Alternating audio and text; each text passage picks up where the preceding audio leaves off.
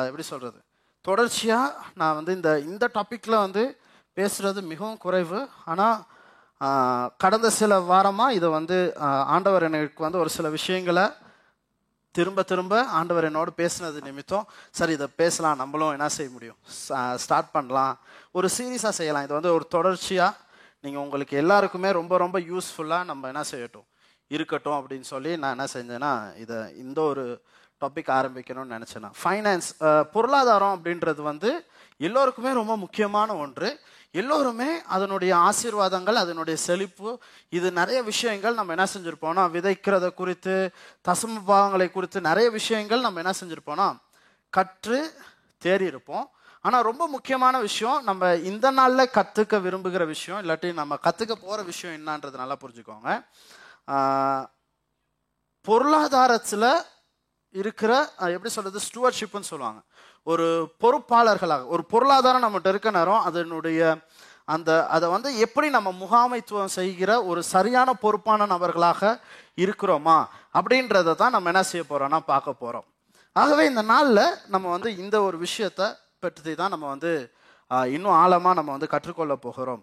இன்றைய தினத்தில் நீங்கள் வந்து யோசிச்சு பாருங்கள் நம்ம பணம் என்ற ஒரு ஒரு ஒரு ஒரு பெயர் வருகிற நேரத்திலே பணம் என்கிற ஒரு காரியம் வர ஆரம்பிக்கிற நேரமே நம்ம வந்து பணத்தை குறித்து எப்படி நினைக்கிறோம்? பணம்னா அது வந்து நம்மளுடைய வாழ்க்கையில் எப்படிப்பட்ட காரியத்தை அது என்ன செய்கிறது?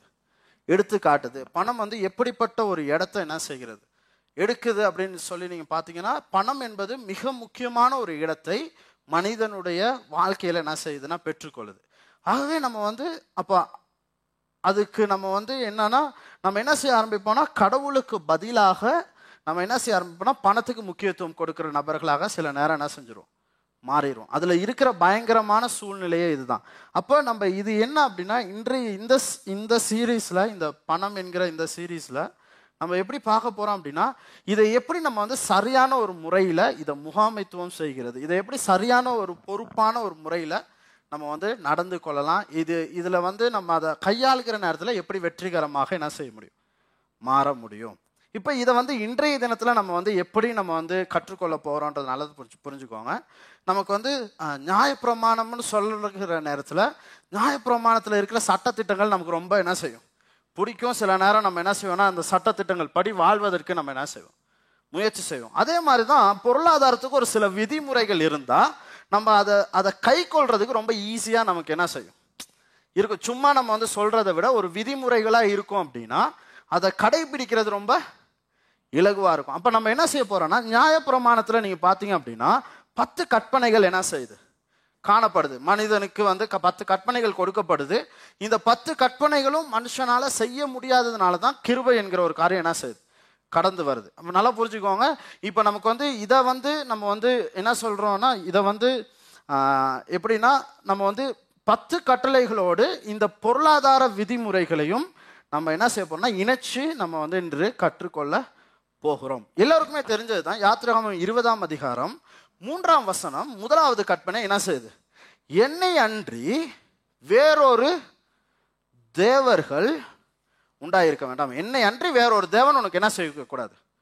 இருக்கக்கூடாது அப்படின்றது தான் முதலாவது கற்பனையாக என்ன செய்கிறது காணப்படுகிறது. இப்போ நல்லா புரிஞ்சுக்கோங்களேன் இன்னைக்கு பொருளாதாரம் என்கிற ஒரு நிலைமைக்கு நீங்க வந்துட்டீங்க அப்படின்னா பொருளாதாரத்தை நீங்க பயன்படுத்துகிற நபர்களா இருப்பீங்க அப்படின்னா பொருளாதாரம் என்கிற இடத்துல நல்லா புரிஞ்சுக்கோங்க நீங்க கையாளுகிற நேரத்துல இந்த ஒரு இடத்துல தேவனை தவிர ஒருவர் என்ன செய்யக்கூடாது? உங்களுக்கு வரவே கூடாது. நல்லா புரிஞ்சுக்கோங்க இது ரொம்ப முக்கியமானது. இதை வந்து நம்ம வந்து எதில் பார்க்க போகிறோம் அப்படின்னா ஒரு மூன்று வருடமும் ஆறு மாத காலம் ஒரு பஞ்சம் என்ன செய்யுதுன்னா நிலவுகிறது. முதலாம் ராஜாக்கள் பதினேழாம் அதிகாரம் பத்தாம் வசனத்தில் இருந்து பதினாலாம் வசனம் வரைக்கும். இந்த பஞ்ச காலத்தில் நல்லா புரிஞ்சுக்கோங்க நமக்கும் இது ஒரு எப்படி சொல்றது இந்த கோவிட் காலத்தை பார்த்தீங்க அப்படின்னா ஒரு பதினெட்டு கா பதினெட்டு ரெண்டு வருஷம் அல்லது பதினெட்டு மாதத்துக்கு மேலே நம்ம என்ன செய்கிறோன்னா ஒரு ஒரு ஒரு கடுமையான ஒரு சூழ்நிலைக்குள்ளே நம்ம என்ன செய்கிறோம் கடந்து செல்கிறோம் அப்போ நல்லா புரிஞ்சுக்கோங்க. இப்படிப்பட்ட ஒரு ஒரு கடுமையான ஒரு சூழல் இதை விட ஒரு ஒரு பஞ்சத்தில் தான் என்ன செய்கிறாங்கன்னா இந்த இடத்துல என்ன செய்கிறாங்கன்னா கடந்து செல்கிற ஒரு சந்தர்ப்பத்தை தான் ரெண்டு ராஜாக்கள் பதினேழாம் அதிகாரம் பத்தாம் வசனத்தில் நம்ம பார்க்கிறோம். அப்போ அது- அந்த வசனத்தை கொஞ்சம் நம்ம ஃபாஸ்ட்டாக வாசிக்கலாம். பத்தாம் வசனம் இப்படியாக சொல்கிறது அப்படியே அவன் எழுந்து சாரிபாத்துக்கு போனான். அந்த பட்டணத்தில் ஒளிமுக வாசலுக்கு வந்தபோது அங்கே ஒரு விதவை விறகு பொறுக்கி கொண்டிருந்தாள். அவன் அவளை பார்த்து கூப்பிட்டு நான் குடிக்கிறதுக்கு கொஞ்சம் தண்ணீர் ஒரு பாத்திரம் எனக்கு கொண்டு வா என்றான் கொண்டு வர அவள் போகிற போது அவன் அவளை கூப்பிட்டு கொஞ்சம் அப்பமும் உன் கையில் எனக்கு கொண்டு வா என்றான். அதற்கு அவள் பானையில் ஒரு பிடி மாவும் களையத்துக்கு கொஞ்சம் எண்ணெயும் அல்லாமல் என்னிடத்தில் வேறொரு அடையும் இல்லை என்று அவளுக்கு இல்லை என்றும் உடைய தேவனாகிய கத்தருடைய ஜீவனை கொண்டு சொல்கிறேன். இதோ நானும் என் குமாரனும் சாப்பிட்டு செத்து போக அதை எனக்கும் அதை எனக்கும் அவனுக்கும் ஆயத்தம் பண்ணுகிறதற்கு இரண்டு விறகு பொறுக்கி பொறுக்குகிறேன் என்றான். அப்பொழுது எலியா அவனை பார்த்து பயப்படாதே நீ போய் உன் வார்த்தையின்படி ஆயத்தப்படுத்து. ஆனாலும் முதல் அதில் எனக்கு ஒரு சிறிய ஒரு அடையை பண்ணி என்னிடத்தில் கொண்டு வா. பின்பு உனக்கும் உன் குமாரருக்கும் பண்ணலாம். கத்தர் தேசத்தின் மேல் மலையை கட்டளையிடும் நாள் மட்டும் பானையில் மா செலவழிந்து போவதும் இல்லை கலசத்தில் எண்ணெய் குறைந்து போவதும் இல்லை என்று இஸ்ரவேலின் தேவனாகிய கத்தர் சொல்கிறார். நீங்கள் நல்லா புரிஞ்சுக்கோங்க. இந்த இந்த பகுதியில் நம்ம கற்றுக்கொள்ள வேண்டிய மிக முக்கியமான அம்சம் என்னன்னு சொல்கிறேன் நான். நமக்கு வந்து நம்ம நம்ம நம்மளுடைய வாழ்க்கையில் இந்த இந்த இந்த பெண்ணுடைய வாழ்க்கையில் பார்த்தீங்க அப்படின்னா அவள் அந்த ஒரு கடைசி உணவை எடுத்துட்டு மறித்து போகிற ஒரு நிலைமை. அவனுடைய அவளுடைய ஜீவன் முடிகிற ஒரு தருவாயில் இருக்கிறா. அவகிட்ட இருக்கிற லாஸ்ட் ஒரே ஒரு ஆப்ஷன் இதுதான். ஒரே ஒரு துரும்பு சீட்டு இதுதான். நிறைய நேரத்தில் இந்த ஒரு ட்ரம்ப் கார்டுன்னு சொல்லுவாங்க. இந்த ஒரு துரும்பு சீட்டை பயன்படுத்தி நம்ம லைஃப்பில் நம்ம எப்படி என்ன செய்கிறோம் மாறுறோன்றது ரொம்ப ரொம்ப முக்கியமானது. அப்போ நல்லா யோசிச்சு பாருங்க. இந்த ஒரு துரும்பு சீட்டை கொண்டு என்ன செய்ய பார்க்குறா அப்படின்னா தன்னுடைய ஜீவனுக்கா அல்லது இந்த மனுஷனுக்கா? அவள் வந்து உண்மையை சொல்கிறான் நான் வந்து என்ன செய்ய சத்தியமாக சொல்கிறேன் என்கிட்ட என்ன கிடையாது. வேற எதுவுமே கிடையாது. இன்னைக்கு நல்லா யோசிச்சு பாருங்க. சிலர் தசம பாகங்களை ஆலயத்துக்கு ஆ- ஆலயத்துக்கு கொடுத்து ஆலயத்தினுடைய தேவையை கவனித்துக் கொள்கிறார்கள் என்று என்ன செய்றாங்கன்னா நினைச்சுக்கிறாங்க.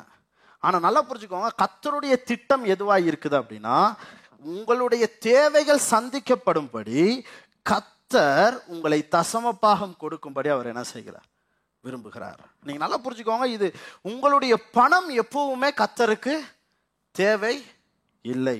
இதனால தான் நம்ம வந்து ஃபர்ஸ்ட் ரொம்ப முக்கியமானது நம்ம லைஃப்பில் நீங்கள் உங்களுடைய பணத்தை நீங்கள் கையில் எடுக்கிற நேரத்தில் கத்தர் முதலிடம் பெற வேண்டும்.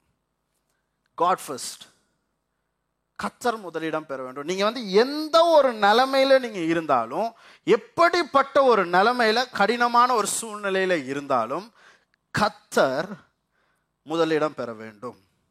நீங்கள் நல்லா புரிஞ்சுக்கோங்க இந்த இவளுடைய இந்த எப்படி சொல்றது இந்த ஆசீர்வாதமானது இ- என்ன செஞ்சதுன்னா அவனுடைய மகனுடைய அந்த எப்படி சொல்றது உயிரையே என்ன செய்யுதுன்னா மீட்டெடுக்குது. புரியுதா உங்களுக்கு? இவ இவளுடைய அந்த ஒரு ஒரு என்ன சொல்றது அந்த ஒரு ஒரு ஒரு டிசிஷன் என்ன செய்யுதுன்னா அவனுடைய மகனுடைய உயிரை என்ன செய்யுதுன்னா என்ன செய்யுது? மீட்டெடுக்குது. அப்ப நல்லா புரிஞ்சுக்கோங்க உங்களுடைய வாழ்க்கையில நீங்க கத்தர முதலிடம் வைக்க வைக்க நீங்கள் எடுக்கிற ஒவ்வொரு தீர்மானமும் அது உங்களுடைய வாழ்க்கையில் உங்களுடைய பொருளாதார எப்படி சொல்றது பொருளாதார ஆசீர்வாதம் மட்டுமல்ல அது உங்களுடைய குடும்பத்தினுடைய ஆசீர்வாதமாக என்ன செய்கிறது? மாறுகிறது.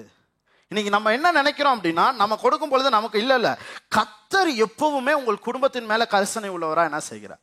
இருக்கிறார். இப்ப நல்லா புரிஞ்சுக்கோங்க இந்த இடத்துல அவர் வந்ததுக்கான காரணம் இந்த இடத்துல ஒரு இயற்கைக்கு அப்பாற்பட்ட விதத்தில் தேவைகள் சந்திக்கப்படுவதற்கான காரணம் என்னன்றது நல்லா புரிஞ்சுக்கோங்க. இந்த இடத்துல இந்த பெண் மட்டும் இல்லை இந்த இந்த பெண்ணுடைய குடும்பமும் தான். இந்த குடும்பம் மறுபடியும் என்ன செய்யப்படுதுன்னா மீட்டெடுக்கப்படுகிறது புதுப்பிக்கப்படுகிறது. இந்த புதிய புதிய ஒரு மாற்றம் என்ன செய்ய ஆரம்பிக்கிறது? நடைபெற ஆரம்பிக்கிறது. அப்ப நீங்க நல்லா புரிஞ்சுக்கோங்க எப்போ உங்களுடைய வாழ்க்கையில கத்தருக்கு முதலிடம் கொடுக்க ஆரம்பிக்கிறீங்களோ எப்ப நீங்க வந்து கத்தருக்கு என்று உங்களுடைய பொருளாதாரத்திலிருந்து கத்தருக்கு முதலிடம் கொடுக்க ஆரம்பிக்கிறீங்களோ கத்தரை தவிர நீங்க நல்லா புரிஞ்சு கத்தருக்கு முதலிடம் கொடுக்காம நீங்க வேற எந்த ஒரு காரியத்திலும் பணத்தை நீங்க வந்து போயிட்டு முதலிடுவீங்க அல்லது செலவழிப்பீங்க அப்படின்னா அந்த இடத்துல அவைகள் முன்னுரிமை பெறுகிறது கத்தர் என்ன செய்கிறார்? கத்தர் முதலிடம் பெறுவது மிகவும் முக்கியமானது காட் ஃபர்ஸ்ட் எப்பவுமே இன்னைக்கு இந்த வருடத்தினுடைய வாக்கு தத்துவம் என்னன்றது நல்லா புரிஞ்சுக்கோங்க. முதலாவது அவருடைய ராஜ்யத்தையும் அவருடைய நீதியையும். நான் நல்லா புரிஞ்சுக்கோங்க எப்பவும் எங்களுடைய வாழ்க்கையில் முதலிடம் அவராக என்ன செய்யணும்? காணப்பட வேண்டும். இரண்டாவது விஷயம் யாத்திராகவும் இருபதாம் அதிகாரம் நாலாம் வசனம் இப்படியாக சொல்கிறது. மேலே வானத்திலும் கீழே பூமியிலும் பூமியின் கீழ் தண்ணீரிலும் உண்டாயிருக்கிறவைகளுக்கு ஒப்பான ஒரு சொருபத்தை ஆகிலும் யாதொரு விக்கிரகத்தை ஆகிலும் நீ உனக்கு உண்டாக்க வேண்டாம். நல்லா புரிஞ்சுக்கோங்க நீங்கள் வந்து வேற ஒரு வேற ஒரு ஐடல் வேற ஒரு சுரூபத்தை உருவாக்க கூடாது. அவரை தவிர வேற ஒரு விஷயம் என்ன செய்யக்கூடாது? உருவாகக்கூடாது. அப்படின்னா காட்- ஆண்டவர் இந்த இடத்துல எதை காட்டுறாருன்றது நல்லா புரிஞ்சுக்கோங்க. இரண்டாவது விஷயம் பொருள் வழிபாட்டை தவிர்த்து கொள்ளல். நம்ம நல்லா புரிஞ்சுக்கோங்க. இரண்டாவது மிக முக்கியமான விஷயம் பொருளாதாரத்தில் நம்ம வந்து உண்மையாக நம்ம செயற்படணும்னு நீங்கள் நினச்சிங்க அப்படின்னா பொருட்களின் வழிபாட்டை தவிர்த்து கொள்ளல். இதை நான் இன்னும் ஆழமாக உங்களுக்கு விளங்கப்படுத்தணும்னு நினைக்கிறேன். எப்போ உங்களுடைய வாழ்க்கையில் கத்தருக்கு பதிலாக ஒரு பொருள் வருகிறதோ அந்த நேரத்தில் நீங்கள் என்ன செய்ய ஆரம்பிக்கிறீங்கன்னா கத்தரை விட அந்த பொருளுக்கு என்ன செய்ய ஆரம்பிக்கிறீங்க? அந்த பொருளை நீங்கள் வணங்க ஆரம்பிக்கிறீங்க அல்லது அந்த பொருள் உங்களுக்கு கடவுளாக என்ன செய்கிறது? மாறுகிறது. நீங்கள் நல்லா புரிஞ்சுக்கோங்க. இன்னைக்கு உங்கள் வாழ்க்கையில் நீங்கள் வந்து ஒரு ஒரு பொருள் நீங்கள் வாங்க போகிறீங்க நீங்கள் வந்து ஏதோ ஒரு காரியம் நீங்கள் என்ன செய்ய போகிறீங்க புதுசாக வாங்க போகிறீங்க அப்படின்னா மிகவும் முக்கியமான ஒரு விஷயம் அதற்காக நான் வந்து என்ன செஞ்சுருக்கிறேன்னா ஆண்டவர் இடத்துல போய் கேட்டிருக்கிறேனா ஆண்டவர் இடத்துல ஜாம் பண்ணி ஆண்டவரை இதை நான் செய்யட்டுமா? மிகவும் முக்கியமான விஷயம் என்ன அப்படின்னா எப்பவும் பணத்தை செலவிடுவதற்கு முன்பதாக அதனுடைய ஓனராக இருக்கிற பொறுப்பாளராக இருக்கிற கத்தரிடத்தில் ஆண்டவரை இதை நான் செய்யட்டுமா? இன்னைக்கு நல்லா புரிஞ்சிச்சா உங்களுக்கு நான் நான் வந்து என்னுடைய வாழ்க்கையில நான் ஒரு விஷயம் செய்யணும் அப்படின்னா நானா தீர்மானித்து செய்யறேன் அப்படின்னா நல்லா புரிஞ்சுக்கோங்க. என்னுடைய பணம் நான் எது வேணாலும் என்ன செய்கிறேன் நான். நல்லா புரிஞ்சுக்கோங்க. கத்தருடையது ஆண்டவர்கிட்ட நான் போய் கேட்கிறேன் ஆண்டவரே இதை நான் செய்யட்டுமா?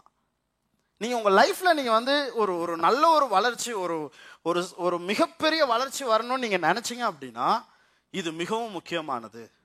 அதான் சொல்கிறேன் இந்த ஃபைனான்சியல் சீரிஸ் வந்து இது உங்களுக்கானது மட்டுமல்ல இது மிகவும் மிகவும் என்னன்னா எனக்கு தான் ஆண்டவரே இதில் இதில் எனக்கு என்ன வச்சிருக்கிறேன்றது தான் நான் என்ன செய்கிறேன் நான்.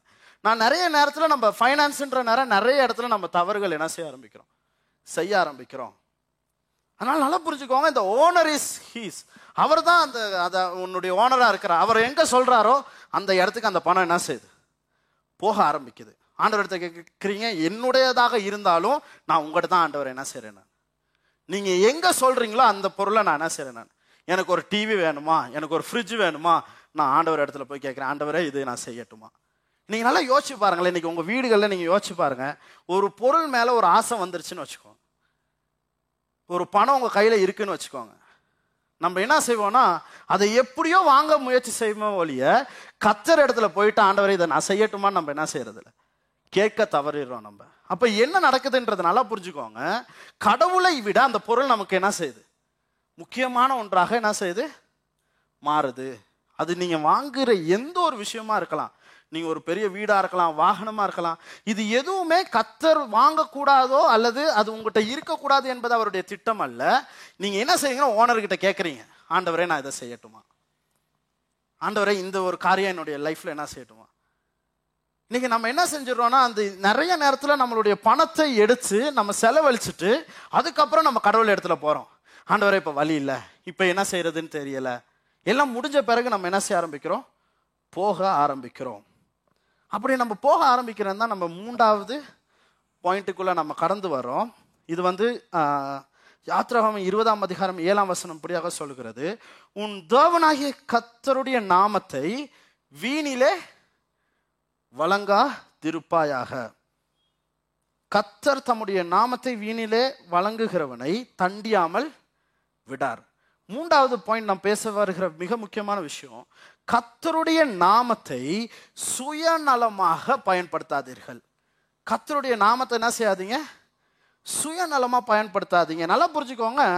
உங்களுடைய வாழ்க்கையில் நீங்கள் ஜெபம் பண்ணுற நேரம் நீங்கள் ஜெபம் பண்ணி நம்ம கேட்குற நேரத்தில் ஏதோ உலகத்தின் பொருட்கள் இல்லாட்டி உங்களுக்கு நீங்கள் விரும்பிய ஒரு பொருட்களை நீங்கள் கேட்குற நேரத்தில் நல்லா புரிஞ்சுக்கோங்க. நீங்கள் ஆவிக்குரிய காரியங்களை தவிர்த்துட்டு நீங்கள் உலகத்தின் காரியங்களே நீங்கள் கேட்டுட்டு இருக்கிறீங்க அப்படின்னா அதில் அது வந்து என்னன்னா கத்தருடைய நாமத்தை நீங்கள் என்ன செய்றீங்கன்னா சும்மா நீங்கள் என்ன செய்றீங்க? இப்போ என்ன நல்லா புரிஞ்சுக்கோங்க. உங்களுக்கு தேவையான உணவுக்காக ஜெபம் பண்ணுவதோ உங்களுக்கு தேவையான பொருட்களுக்காக ஜெபம் செய்வதோ உங்களுடைய விருப்பங்கள் உங்களுடைய தேவைகளுக்காக ஜெபம் செய்வதோ தவறு அல்ல. ஆனால் இது வந்து சுயநலமாக மாறும் எனில் இது வந்து உங்களுடைய சுயநலத்துக்காக நீங்கள் ஜெபம் பண்ண ஆரம்பிக்க ஆரம்பிப்பீங்க அப்படின்னா நீங்கள் அவருடைய நாமத்தை நீங்கள் என்ன செய்கிறீங்கன்னா வீணில் என்ன செய்ய ஆரம்பிக்கிறீங்க? வளங் நீங்கள் என்ன செய்யறீங்க வீணில் நீங்கள் வந்து அவருடைய நாமத்தை யூஸ் பண்ண ஆரம்பிக்கிறீங்க. இன்னைக்கு நல்லா புரிஞ்சுக்கோங்க. உங்களுடைய அத்தியாவசிய தேவைகள் உங்களுடைய விருப்பங்கள் உங்களுடைய உங்களுடைய விருப்பங்கள் இது இது எல்லாத்தையும் இருதயத்தின் ஆசைகள் அனைத்தையும் கத்தர் அறிந்திருக்கிறார். ஆனால் இதை தவிர்த்து நம்ம எக்ஸ்ட்ராவாக நம்ம நிறைய விஷயம் போகிறோம் அப்படின்னா நம்ம என்ன செய்யணும் அவருடைய நாமத்தை என்ன செய்கிறோம் நம்ம? நம்ம வீணில் நம்ம என்ன செய்கிறோம் பயன்படுத்த ஆரம்பிக்கிறோம். தேவையற்ற ஒன்றுக்கு பயன்படுத்த ஆரம்பிக்கிறோம். அப்போ நல்லா புரிஞ்சுக்கோங்க. மிகவும் விலை உயர்ந்த ஒரு க- ஒரு ஒரு பெருமதியான ஒரு பொருளை வாங்கிட்டு நீங்கள் வந்து அதுக்கப்புறம் நீங்கள் வந்து லைஃப் முழுக்க நீங்கள் கஷ்டப்படுவீங்களா இருக்கும் அப்படின்னா கஷ்டப்படுவீங்களா இருப்பீங்க அப்படின்னா இப்போ நல்லா புரிஞ்சுக்கோங்க அது வந்து என்ன செய்யும்? அதில் அதில் ஒரு நிம்மதி என்ன செய்யாது? சந்தோஷம் உங்கள் லைஃப்பில் என்ன செய்யாது? இருக்காது. ஆமாவா இல்லையா? இன்னைக்கு நல்லா புரிஞ்சுக்கோங்க நீங்கள் வந்து அப்படி ஒரு பொருளை வாங்கி வைத்திருப்பதை விட அதை விற்று விட்டு சந்தோஷத்தோடும் சமாதானத்தோடும் இருப்பது மிகவும் முக்கியமானது. அதனால நல்லா புரிஞ்சுக்கோங்க உங்களுடைய லைஃப்பில் இந்த பொருளாதாரம் என்கிறத சரியான ஒரு ஆர்டரில் நீங்கள் உங்கள் லைஃப்பில் பிளேஸ் பண்ணுறது ரொம்ப முக்கியமானது. இப்போ நான் சொல்லுகிற ஒவ்வொரு விஷயமும் இதில் நீங்கள் வந்து அட்டாச்ட் ஆகி ஒவ்வொரு பாயிண்ட்லையும் அட்டாச்ட் ஆகி வந்துக்கிட்டே இருக்கும். அப்போ நீங்கள் என்னென்னா நீங்கள் என்ன செய்ய ஆரம்பிப்பீங்கன்னா சொல்லப்படுகிற ஒவ்வொரு காரியமும் உங்களுக்கு என்னன்னா ஆமாம் நம்ம இந்த ஒரு இடத்துல நம்ம என்ன செய்கிறோம்? நம்ம வந்து ஒரு தவறு செய்கிறோம் என்பதை நம்ம புரிந்து கொள்வோம் நான்காவது மிக முக்கியமான ஒரு விஷயம் யாத்ராகமம் இருபதாம் அதிகாரம் எட்டாம் வசனம் தொடக்கம் பத்தாம் வசனம் இப்படியாக சொல்கிறது. ஓய்வு நாளை பரிசுத்தமாய் ஆசாரிக்க நினைப்பாயாக. இப்போ நல்லா புரிஞ்சுக்கோங்க. இந்த இந்த இந்த ஓய்வு நாள் என்பது வேலை இல்லை அது வந்து ஒரு முழுமையான ஒரு ஓய்வு நாளை குறிக்கிறது. இப்போ இது நல்லா புரிஞ்சுக்கோங்க. இது எதை காட்டுது அப்படின்னா நீங்கள் வந்து ஒரு சிறந்த ஒரு பொறுப்பாளர்களாக இருப்பதை என்ன செய்யுதுன்னா எடுத்து காட்டுகிறது. இதுதான் குட் ஸ்டுவர்ஷிப்னு சொல்கிறது ஒரு முகாமையாளர்களாக ஒரு நல்ல ஒரு காரியதர்சியாக நீங்கள் இருக்கிறீங்க அப்படின்றத வந்து இது என்ன செய்யும்னா எடுத்து காட்டுகிறது. உங்கள் லைஃப்பில் நீங்கள் வந்து உங்கள் எல்லா விஷயமும் நல்லா பிளேஸ் பண்ணியிருக்கிறீங்க சரியாக வேலை செய்கிறீங்க இப்போ கத்தர் இடத்துல நம்ம விரும்புகிற காரியம் என்ன? அவர் ஆறு நாள் வேலை செஞ்சாரு ஏழாவது நாள் என்ன செய்திருந்தார்? அப்போ அவர் ஒரு சிறந்த ஒரு காரியதர்சி அவர் ச- சிற- சிறந்த ஒரு முறையில் அவர் என்ன செய்கிறார்? வேலை செய்கிற ஒருவர். அதே மாதிரி தான் இந்த ஒரு கட்டளை எதை நமக்கு எடுத்து காட்டுதுன்னா நீங்கள் ஒரு சிறந்த பொறுப்பாளர்களாக இருக்க இருக்க நம்ம என்ன செய்யணும்? பழகணும். சிறந்த பொறுப்பாளர்கள். இன்னைக்கு நல்லா புரிஞ்சுக்கோங்க உங்களுடைய வாழ்க்கையில் நூறு சதவீத வருமானத்தை வைத்து செய்ய முடியாததை உங்கள் வாழ்க்கையில் நீங்கள் வந்து பத்தில் ஒன்று கொடுத்துட்டு மிகுதி தொண்ணூறு சதவீதத்தினால் செய்ய முடியும். நான் திரும்பவும் சொல்கிறேன் இந்த இது வந்து ரொம்ப முக்கியமானது. உங்களுடைய வாழ்க்கையில் நீங்கள் எத்தனை சதவீதம் கத்தருக்கு என்று நீங்கள் வைக்கிறீங்களோ? இப்போ நான் ஒரு உதாரணம் ஐம்பது சதவீதம் நான் வைக்கிறேன்னு வச்சுக்கோங்களேன். நீங்கள் உங்களுடைய வாழ்க்கையில் நூறு சதவீதத்தினால் செய்ய முடியாத ஒரு காரியத்தை நூறு சதவீத வருமானத்தினால் செய்ய முடியாத ஒரு காரியத்தை அந்த நீங்கள் கத்தருக்கு கொடுத்த பிறகு இருக்கிற மிகுதியான ஐம்பது சதவீத அந்த பொருளாதாரத்தில் செய்ய முடியும். இன்னைக்கு நான் எனக்கு எனக்கு இருக்கிற ஒரே ஒரு ஒரு பிரச்சனை. இதை தான் நான் வந்து திரும்ப திரும்ப நான் சொல்லிட்டே இருக்கிறேன். நான் வந்து ஆண்டவர் எனக்கு திரும்ப திரும்ப பேசிட்டே இருக்கிற ஒரு விஷயம். நம்ம வந்து என்னன்னா நமக்கு வந்து இந்த நியாயப்பிரமாணத்தின் படி பத்துல ஒன்று விதைக்கிறதுக்கு நம்ம என்ன செஞ்சுருக்கிறோம்? நல்லா பழகி இருக்கிறோம் இதனுடைய ஆசீர்வாதமும் நன்கு அறிந்திருக்கிறோம். எத்தனை பேர் ஆசீர்வதிக்கப்பட்டிருக்கிறீங்க? எல்லாருமே ஆசீர்வதிக்கப்பட்டிருக்கோம். அதுல எந்த ஒரு சந்தேகமும் இல்லை. ஆனா இன்னைக்கு நமக்கு ஒரு பிரச்சனை ஒன்று இருக்கு. ஒரு பிரச்சனையான ஒரு சூழ்நிலை இருக்கு. என்ன அப்படின்னா நம்ம வந்து விதைக்கிறோம் ஆனால் நம்மளுடைய நம்முடைய எதிர்பார்த்து எதிர்பார்ப்பு எப்படி இருக்குன்னா ஒரு பெரிய அறுவடையை நோக்கி என்ன செய்யுது? இருக்குது. ஆமாவா இல்லையா? அப்போ நம்ம பத்தில் ஒன்று விதைக்கிறோம் ஆனால் பெரிய ஒரு அறுவடை எதிர்பார்க்குறோம் ஆனால் அங்கே எதுவுமே நடக்கிற மாதிரி நமக்கு என்ன செய்யலை? தெரியலை நமக்கு டிசப்பாயின்மெண்ட்டாக என்ன செய்யுது? காணப்படுது. ஆனால் நல்லா புரிஞ்சுக்கோங்க இந்த இந்த கிருபைக்குள்ள அல்லது இந்த இந்த இந்த புதிய என்ன புதிய உடன்படிக்கைக்குள்ள நீங்கள் கடந்து வந்துட்டீங்க அப்படின்னா வார்த்தை இப்படி தான் சொல்லுது. சிறுக விதைக்கிறவங்க சிறுக என்ன செய்வாங்க? அறுவடை செய்கிறாங்க. பெருக விதைக்க ஆரம்பிச்சிட்டிங்க அப்படின்னா பெருக உங்களுடைய வாழ்க்கையில் என்ன செய்ய ஆரம்பிக்குது? அறுவடை வர ஆரம்பிக்குது. இன்னைக்கு நான் நான் நான் சொல்ல வர்ற விஷயம் நல்லா புரிஞ்சுக்கோங்க. இதில் இந்த பத்தில் ஒன்றில் விதைக்கிறதுல எந்த ஒரு தவறும் இல்லை. நீங்கள் உங்கள் லைஃப்பில் நீங்கள் அதை ப்ராக்டிஸ் பண்ணுறீங்கன்னா எந்த தவறும் இல்லை.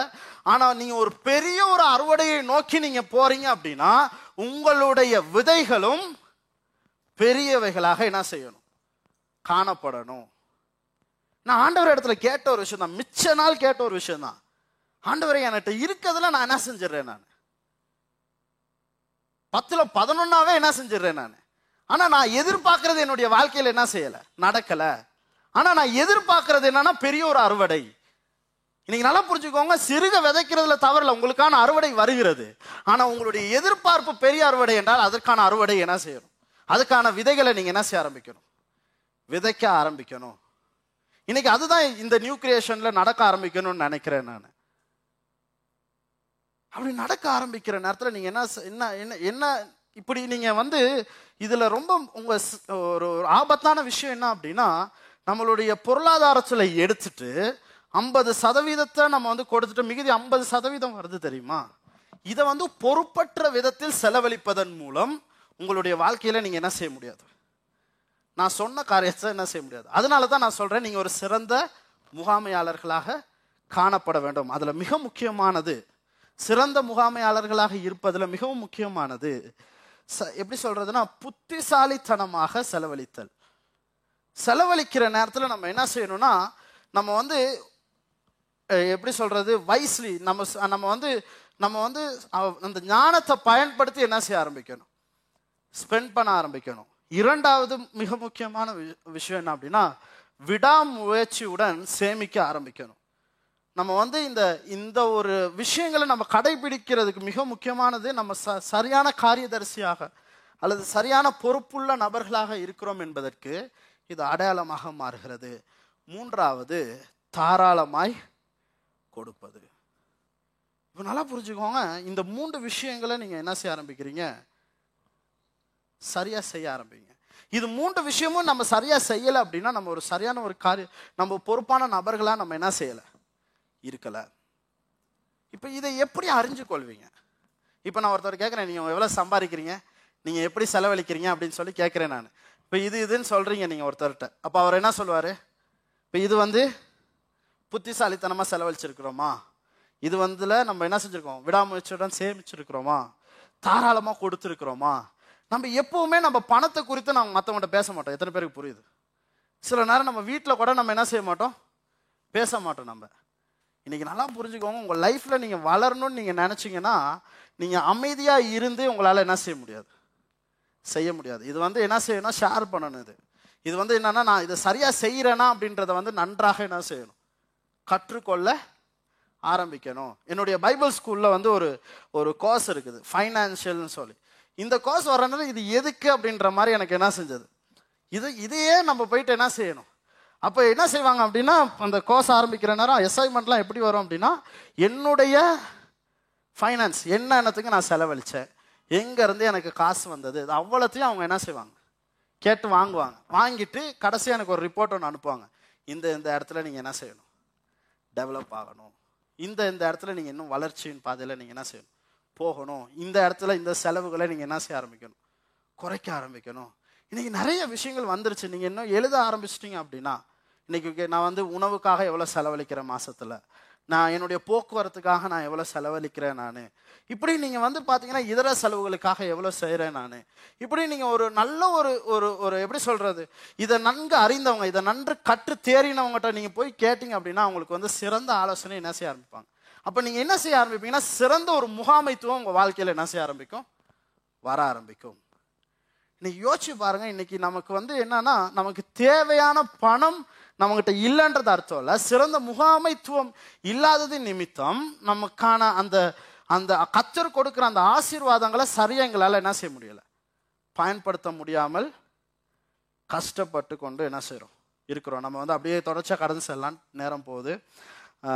யாத்திரகமம் இருபதாம் அதிகாரம் பன்னிரெண்டாம் வசனம் சொல்லுது உன் தகப்பனையும் உன் தாயையும் கனம் பண்ணுவாயாக. இந்த இடத்துல என்னது? இந்த இடத்துக்கும் பொருளாதாரத்துக்கும் என்ன சம்மந்தம் நம்ம காசை கொண்டு போயிட்டு தகப்பனுக்கும் தாய்க்கும் காசு கொடுத்து கனம் பண்ணுன்னு சொல்லுதா? இல்லை இந்த இடத்துல சொல்ல வர்ற விஷயத்த நீங்கள் நல்லா புரிஞ்சுக்கோங்க. நம்ம தகப்பனும் தாயாக இருக்கிற நாம வந்து பிள்ளைகள் கனம் பண்ணும் பொழுது நல்லா புரிஞ்சுக்கோங்க நம்ம வாழ்க்கையில இருந்து அவங்க கற்றுக்கொள்றாங்க. எத்தனை பேருக்கு புரியுது? இப்போ உங்கள் பிள்ளைங்க உங்கள்கிட்ட வந்து கனம் பண்ணுறாங்கன்னா அவங்ககிட்ட இருந்து நீ அவங்க எந்த- ஏதோ ஒரு விஷயம் என்ன செய்கிறாங்க கற்றுக்கொள்கிறார்கள். இப்போ நல்லா புரிஞ்சுக்கோங்க. பிள்ளைகள் கடவுளை குறித்தும் பணத்தை குறித்தும் யார் இடத்துல இருந்து அப்படின்னா தகப்பன் இடத்திலும் தாயின் இடத்திலும். திரும்பவும் சொல்கிறேன் பிள்ளைகள் பணத்தை குறித்தும் கடவுளை குறித்தும் யார் இடத்திலிருந்து அறிந்து கொள்கிறார்கள் என்றால் பெற்றோர் இடத்திலிருந்து. நீங்கள் எப்படி பணத்தை செலவிடுகிறீர்கள்? நீங்கள் எப்படி பணத்தை கையாளுகிறீர்கள் என்பதன் அடிப்படையில் பிள்ளைகள் என்ன செய்கிறார்கள்? கற்றுக்கொள்கிறார்கள். எத்தனை பேருக்கு புரியுது? இன்னைக்கு நல்லா புரிஞ்சுக்கோங்க. நீங்கள் நம்ம நம்ம நிறைய நேரம் வீட்டில் யோசிச்சு பாருங்களேன். நம்ம சொல்லுவோம் இவ்வளோ பணம் இருந்திருந்தால் நம்ம ஒரு நல்ல லைஃப் வாழ்ந்துருக்கலாம். சொல்லுவோமா இல்லையா? இவ்வளோ பணம் இருந்தால் இப்படி ஒரு வாகனம் நம்ம என்ன செய்யலாம்? வாங்கலாம். ஆமாவா இல்லையா? இவ்வளோ பணம் இருந்தால் இப்படி ஒரு நல்ல சாப்பாடு இன்னைக்கு என்ன செஞ்சுருக்கலாம்? அப்போ நம்ம பிள்ளைகளுக்கு நம்ம என்ன கற்றுக் கொடுக்கிறோம்னா கடவுளை விட பணம் இருந்துச்சுன்னா உன் லைஃப் நல்லா இருக்குன்னு சொல்லி கொடுக்குறோம். எத்தனை பேருக்கு புரியுது நான் சொல்ல வர விஷயம்? இன்னைக்கு பணம் இருந்தால் உங்கள் லைஃப் நல்லா இருக்கு. பணம் இல்லாதனால நீங்கள் ஸ்ட்ரகிள் பண்ணுறீங்கன்றதை நீங்கள் வெளியே காட்டிட்டீங்கன்னா என்ன நடக்கும்? அவங்களுடைய அந்த உள் மனசில் பணம் தான் அவங்களுடைய அல்டிமேட் கோலாக மாறிடும் கடவுள் இல்லாமல் போயிடுவார் இது இந்த இந்த சீரியஸ்னஸ் என்னுடைய வாழ்க்கையில் நடந்திருக்கு. ஏன்னா பண இல்லாத ஒரு பிரச்சனையினால பணத்தில் இருந்த கஷ்டத்தின் நிமித்தம் இந்த பணத்தை தேடணுன்றது நிமித்தம் நான் என்ன செஞ்சேன் அப்படின்னா ஊழியம் தேவையில்ல நம்ம வேலைக்கு போயிட்டா நல்லோன்னு யோசிச்ச காலம் இருக்குது என்னுடைய வாழ்க்கையில். நான் இப்போ இதை திரும்பி பார்க்குற நேரம் ஆமாம் இல்லை? இது எங்கேருந்து வருதுன்னா அந்த ஒரு கஷ்டமான சூழ்நிலை நம்மளை என்ன கற்றுக் கொடுக்குதுன்னா கடவுளை விட பணம் பெருசுன்னு காட்ட ஆரம்பிக்குது. அப்ப நீங்க நல்லா புரிஞ்சுக்கோங்க. கத்தரினுடைய வாழ்க்கையில பிரச்சனைகளை தீர்ப்பதை தவிர பணம் வந்துட்டா தீர்ந்துரும்னு நினைக்க என்ன செய்ய ஆரம்பிக்கிறாங்க? பிள்ளைகள் ஆரம் சிந்திக்க ஆரம்பிக்கிறார்கள். ஆகவே நீங்க நல்லா புரிஞ்சுக்கோங்க. நீங்க என்ன பேசுறீங்க? நீங்க எப்படி பணத்தை கையாளுறீங்க? நீங்க எப்படி சபைக்கு கொடுக்குறீங்க? இது எல்லாமே என்ன செய்யுது அப்படின்னா அவர்களுக்கு என்ன செய்யுது? கற்றுக் கொடுக்கிறது ஆகவே நம்ம இன்னைக்கு கற்றுக்கொள்கிற ஐந்தாவது பகுதி உங்கள் பிள்ளைகளுக்கு கற்றுக்கொள்ளுங்கள் கற்றுக் கொடுங்கள் இன்னைக்கு அவங்க வந்து ஆனர் பண்றாங்க அப்படின்னா யூ டீச் தேம் நீங்க எப்படி நீங்க நடந்து கொள்றீங்க அப்படின்றது. இன்னைக்கு இதுல சீரியஸான ஒரு விஷயம் என்னன்றது நல்லா புரிஞ்சுக்கோங்க. இது மட்டும் கிடையாது. இன்னைக்கு பிள்ளைகளுடைய இருக்கிற மிக முக்கியமான விஷயம் என்ன அப்படின்னா கடவுளை விட நம்ம வந்து பணம் மட்டும் இல்லை கல்விக்கும் நம்ம என்ன செய்கிறோம் நம்ம வந்து ஒரு உயர்ந்த ஒரு இடத்த கொடுக்கறத நீங்கள் என்ன செய்யுங்க? இன்னைக்கு உங்கள் லைஃப்பில் இது முக்கியம் இல்லைன்னு இல்லை இது ரெண்டுமே. ஆனால் இது ரெண்டும் இருந்தால் தான் அப்படின்னு நீங்கள் சொல்லி வளர்த்துட்டீங்கன்னா கத்தர் முக்கியம் இல்லாமல் என்ன செய்ய ஆரம்பிச்சிடுவார் போக ஆரம்பிச்சிடுவார் அப்போ நீங்கள் நல்லா புரிஞ்சுக்கோங்க இன்னைக்கு நாம் இவைகளை தவிர நம்ம வந்து என்னென்னா கத்தருக்கு நம்ம வந்து என்ன சொல்கிறது அவருக்கு சேவை செய்கிறதற்கு நம்ம என்ன செய்யணும்னா நம்ம கற்றுக்கொள்ளணும். அவருக்கு வார்த்தைகளை கீழ்ப்படுகிறதுக்கு அவர் சொல்கிற காரியங்கள் செய்வதற்கு அவருடைய சத்தத்தை கேட்பதற்கு மிக முக்கிய இடத்தை நம்ம என்ன செய்ய ஆரம்பிக்கணும்? கொடுக்க ஆரம்பிக்கணும். ஆனால் இது எப்போ எங்கே ஆரம்பிக்குதுன்னா இது பெற்றோர் இடத்துல இருந்து தான் ஆரம்பிக்குது. நம்ம எப்படி இதை ஹேண்டில் பண்ணுறோம் நம்ம எப்படி ஃபீல் பண்ணுறோம் கடவுளை பற்றி அதில் தான் என்ன செய்யுதுன்னா இது ஃபீல் ஆகும். நீங்கள் உங்கள் லைஃப்பில் பணம் இல்லைன்னு நீங்கள் ஃபீல் பண்ணீங்கன்னா உங்களுடைய பிள்ளைகளும் ஃபீல் பண்ணுவாங்க. உங்கள் லைஃப்பில் கல்வி இல்லைன்னு ஃபீல் பண்ணீங்கன்னா அதே தான் அவங்களும் ஃபீல் பண்ண ஆரம்பிப்பாங்க. நீங்கள் நல்லா புரிஞ்சுக்கோங்க இது ரெண்டையும் தவிர என்கிட்ட பெரிய ஒரு கத்தர் இருக்கிறாருன்னு நீங்கள் நினச்சிங்கன்னா அவங்களும் அதே என்ன செய்ய ஆரம்பிப்பாங்க. அவங்ககிட்ட எது இல்லைன்றதை அவங்க பார்க்க மாட்டாங்க அவங்ககிட்ட இருக்கிற ஒரு பெரிய கத்தரை என்ன செய்ய ஆரம்பிப்பாங்க. பார்க்க ஆரம்பிப்பாங்க. அதனால தான் லூக்கா பதினாறு பதினாறாம் அதிகாரம் பதிமூன்றாம் வசனம் இப்படி சொல்கிறது எந்த ஒரு ஊழியக்காரனும் இரண்டு எஜமான்களுக்கு ஊழியம் செய்ய கூடாது ரெண்டு பேருக்கு என்ன செய்ய முடியாது? செய்ய முடியாது. ஒருத்தனை சிநேகிப்பான் இன்னொருத்தனை என்ன செய்வான்?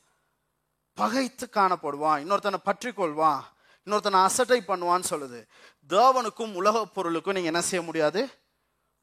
ஊழியம் செய்ய கூடாது. ஆறாவது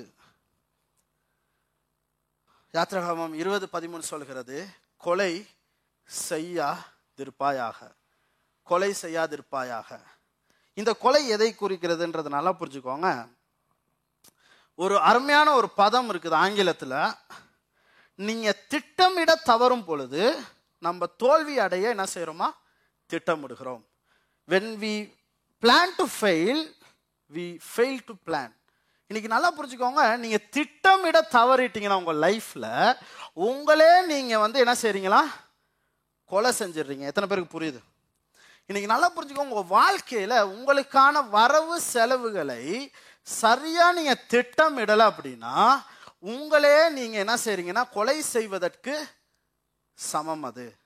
எத்தனை பேர் நீங்க வந்து மாசம் மாசம் உங்களை கொலை செய்து கொண்டிருக்கிறீங்கன்னு யோசிச்சு பாருங்க. நீங்க வந்து ஒரு சரியான ஒரு திட்டமிடுதல் இல்லை அப்படின்னா நீங்க தொடர்ச்சியா உங்களுடைய வாழ்க்கையில நீங்க தட்டு தடுமாறி தான் அடுத்த சம்பளம் வர வரைக்கும் நீங்க என்ன செய்யணும்? கஷ்டப்படணும். சரியான திட்டமிடுதல் இருக்குமா இருக்கும் அப்படின்னா நீங்கள் என்ன செய்றீங்க? நீங்கள் சக்ஸஸ்ஃபுல்லாக இருப்பதற்கான ஒரு பிளானை நீங்கள் என்ன செஞ்சுருக்கிறீங்க? வைத்திருக்கிறீங்கன்னு அர்த்தம். இன்னைக்கு நல்லா புரிஞ்சுக்கோங்க உங்கள் லைஃப்பில் இன்னைக்கு உங்களுடைய இந்த பட்ஜெட் வரவு செலவு என்பது எப்பவுமே என்ன செய்யும் அப்படின்னா நீங்கள் ஒரு வரவு செலவு திட்டம் ஒன்று வச்சுருக்கிறீங்கன்னு வச்சுக்கோங்க. இதுதான் இந்த மாதத்துக்கு செலவு. இவ்வளோ தான் நான் என்ன செய்ய போகிறேன் நான். செலவு செய்ய போகிறேன் அப்படின்னு சொல்லி வச்சிட்டிங்கன்னு வச்சுக்கோங்களேன். திடீர்னு இமோஷனலாக ஏதோ ஒரு விஷயம் நடக்குதுன்னு வச்சுக்கோங்க.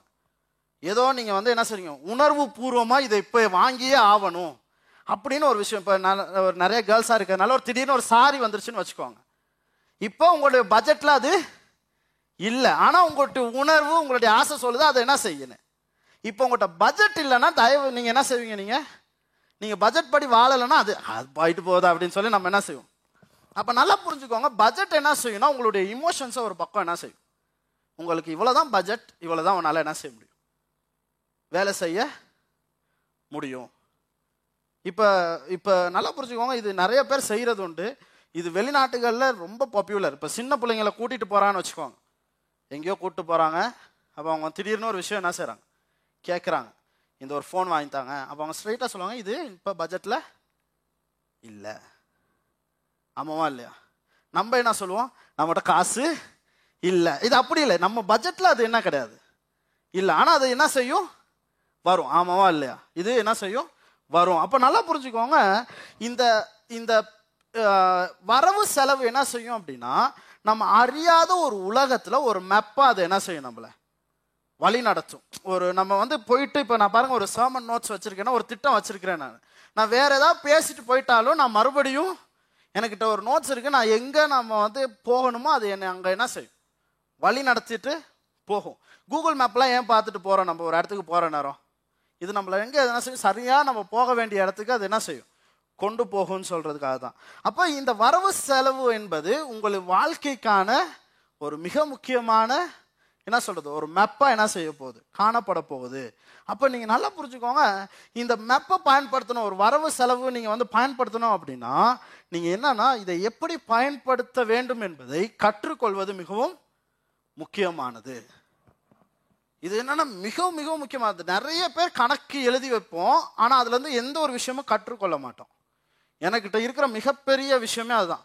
நான் வந்து என்னுடைய பிஸி இதில் டக்கு டக்கு டக்கு டக்குன்னு எல்லாம் எழுதிட்டு போவேன் ஆனால் அதுலேருந்து எதுவுமே என்ன செய்ய முடியாது. ஆனால் நல்லா புரிஞ்சுக்கோங்க எழுதுவதற்கான காரணம் என்ன அப்படின்னா அதுலேருந்து நான் ஏதாச்சும் என்ன செய்யணும்? கற்றுக்கொள்ளணும். என்னுடைய தசம பாகங்கள் போன மாதம் எவ்வளோ இருந்துச்சு? எனக்கு உணவு செலவு எவ்வளோ இருந்தது? என்னுடைய மற்ற செலவுகள் என்னுடைய டெலிஃபோன் செலவு எவ்வளோ இருந்துச்சு? என்னுடைய பில் பேமெண்ட்ஸ் எவ்வளோ இருந்தது? இது எல்லாத்தையுமே நான் என்ன செய்யணும்னா கற்றுக்கொள்ள ஆரம்பிக்கணும். அப்போ நீங்கள் கற்றுக்கொள்வதற்கு மிக முக்கியமான ஒரு விஷயம் நீங்கள் மற்றவர்களுடைய உதவியை நாடணும் இதற்கான வகுப்புகளை நீங்கள் எடுக்க ஆரம்பிக்கணும். மிகவும் முக்கியமாக உங்களால் முடிஞ்சால் நல்ல ஒரு கோர்ஸை நீங்கள் எடுத்து படிப்பீங்களா இருந்தால் உங்கள் லைஃபுக்கு அது ரொம்ப ரொம்ப உதவியாக என்ன செய்யும்? இன்னைக்கு நம்ம எது எதுக்கோ நம்ம என்ன செய்வோம் நம்ம? போய் படிச்சுட்டு இருப்போம் நம்ம. ஆனால் காசை கையாளுறதுக்கு நம்ம என்ன செய்ய மாட்டோம்? கற்றுக்கொள்ளவே மாட்டோம் நம்ம. அதனால் நல்லா புரிஞ்சுக்கோங்க இந்த ஃபைனான்ஸ் அப்படின்றதுக்கு இந்த கோர்சஸ் ரொம்ப முக்கியமானது. அதனால தான் இந்த சபைகளில் இப்போ வந்து இந்த ஃபைனான்ஸை பற்றி கிளாஸஸ் எல்லாம் வர்றதுக்கான காரணம் என்னென்னா நீங்கள் வந்து என்ன நினைக்காதீங்க அப்படின்னா இங்கே வந்தோட்டிக்கு ரொம்ப சூப்பராக நடக்குது இல்லைன்னு சொல்ல நான். ஆனால் இங்கே என்ன நடக்குதுன்னா நீங்கள் இதை எப்படி கையாளணும் அப்படின்றத என்ன செய்ய ஆரம்பிக்கிறீங்க? கற்றுக்கொள்ள ஆரம்பிக்கிறீங்க. ரைட் ஒருத்தர் வந்து சொல்கிறேன் நான் இப்படி கையாண்டேன் அப்படின்னு சொல்கிற நேரம் நான் அதுலேருந்து என்ன செய்ய ஆரம்பிக்கிறேன்? ஒருத்தர் லைஃப்லேருந்து நான் கற்றுக்கொள்ள ஆரம்பிக்கிறேன். அல்லது நீங்கள் போய் பேச ஆரம்பிங்க. இன்னைக்கு உலகத்தில் பார்த்தீங்கன்னா எதை செஞ்சாலும் நம்ம போய் கற்றுக்கொள்கிறோம் ஆமாம் இல்லை எந்த ஒரு வேலைக்கு போனால் வச்சுக்கோங்க ஒரு மூணு மாதம் ட்ரைனிங் போகிறோம் ட்ரைனிங் பீரியட்ஸ் நடக்குது. அப்புறம் நீங்கள் வந்து ஒரு ஒரு எலக்ட்ரிஷியனா அங்கே போய் கற்றுக்குறோம் நம்ம வந்து ஒரு டீச்சிங்காக அங்கே போய் நம்ம கற்றுக்குறோம் எந்த ஒரு ஒரு வேலைக்கும் நமக்கு வந்து ஒரு ட்ரைனிங் காணப்படுது. ஆனால் ஃபைனான்ஸுக்கு மட்டும் ட்ரைனிங் இல்லை நமக்கு. பொருளாதாரம் அப்படின்னா நம்ம எந்த ஒரு ஒரு காரியமும் என்ன செய்யறது ஆனால் இதில் ரொம்ப முக்கியமான விஷயம் என்ன அப்படின்னா நம்மளுடைய பொருளாதாரத்தை பேசுவதற்கு நம்ம எப்படி கையாளுறோம் அப்படின்னு பேசுவதற்கு நம்ம வெக்கப்படுறோம் எத்தனை பேருக்கு புரியுது? இதை பார்த்தா நீ என்ன இப்படியெல்லாம் செஞ்சிருக்க? இப்படியெல்லாம் செலவழிக்கிறேன்னு நம்ம சொல்லிடுவாங்கன்னு நம்ம என்ன செய்கிறோம் ஆனால் இது அது கிடையவே கிடையாது. இது என்ன செய்யணும்? உங்களுடைய வளர்ச்சிக்கான ஆரம்பப்படியாக என்ன செய்ய ஆரம்பிக்கும்? மாற ஆரம்பிக்கும். நீங்களாம் யோசிச்சு பாருங்க நீங்கள் உங்கள் ப்ராஜெக்டில் பாருங்க ஏன் ஃபைனான்ஸ் வந்து பார்த்து பேசிகிட்டே இருக்கிறாங்க? ஏன் இதை செய்யுங்கன்னு சொல்கிறாங்க ஏன் இதை பிளான் பண்ணுங்கன்னு சொல்கிறாங்க ஏன்னா அது அவங்களுடைய வளர்ச்சிக்கு மிகவும் முக்கியமானது. இன்னைக்கு இது வந்து அவங்களை பற்றியது மட்டும் இல்லை இது உங்களுடைய லைஃபுக்கும் நீங்கள் கற்றுக்கொள்ளக்கூடிய நிறைய பாடம் என்ன செய்யுது? இருக்குது. நீங்கள் ஒரு குடும்பமாக உட்காந்து என்ன செய்ய ஆரம்பிக்கணும்? அடுத்த மாதம் நான் இது இதெல்லாம் தான் செய்ய போகிறேன் தீர்மானிக்கணும் நீங்கள் எனக்கு இந்த இந்த செலவுகள் இருக்குது சரியாக நம்ம பிரித்து எடுத்துக்க போகிறோம் இந்த இந்த நான் இந்த பட்ஜெட்டுக்கு நான் எவ்வளவு என்ன செய்ய போகிறேன் நான்? கொண்டு வர போகிறேன் நான். என்னுடைய பங்கு எவ்வளவு இருக்க போகுது? இப்படி திட்டமிடுதல்கள் உண்டாக உண்டாக உண்டாக என்ன செய்ய ஆரம்பிக்கும்னா நம்மளுடைய லைஃப் விருத்தியாக ஆரம்பிக்கும். கடவுள் அப்படிப்பட்ட பிள்ளைகளை தான் அவர் என்ன செய்கிறார் விரும்புகிறாரு. ஐயோ நம்ம நம்ம ஆசீர்வதிக்கிற பணத்தை இவங்க வந்து என்ன செய்றாங்க? அதை மேக்சிமமா யூட்டிலைஸ் பண்றாங்க. ஏதோ செலவு வந்தோடய டக்குன்னு பாஸ் எடுத்து செலவழிக்கிறவங்க இல்லை அவங்க திட்டமிட்டு இதுக்காக என்ன செய்றாங்க? செலவிடுறாங்கன்றத வந்து நல்லா புரிஞ்சுக்கோங்க. பொறுப்பான நபர்கள் இடத்துல இன்னும் அதிகமாக ஆண்டவர் என்ன செய்கிறார் நீங்க நல்லா புரிஞ்சுக்கோங்க நீங்க அந்த ஐந்து தாளாந்து கொடுத்தவருக்கு இன்னொரு ஐந்து அவன் சம்பாதிக்கிற அளவுக்கு திறமை இருந்தது.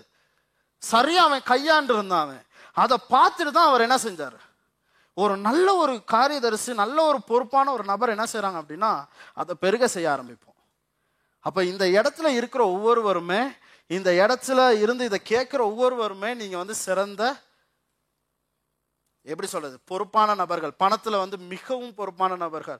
மிகவும் எப்படி சொல்றது என்னது கரிசனையோடு அதை கையாளுகிற நபர்கள் நீங்க. அப்ப ரொம்ப முக்கியமான ஒரு விஷயம் இது. நீங்க கையாள்வதற்கு கற்றுக்கொள்ள பழக. இருபது பதினாலு. யாத்திரகாமம் விபச்சாரம் செய்யாதிருப்பாயாக.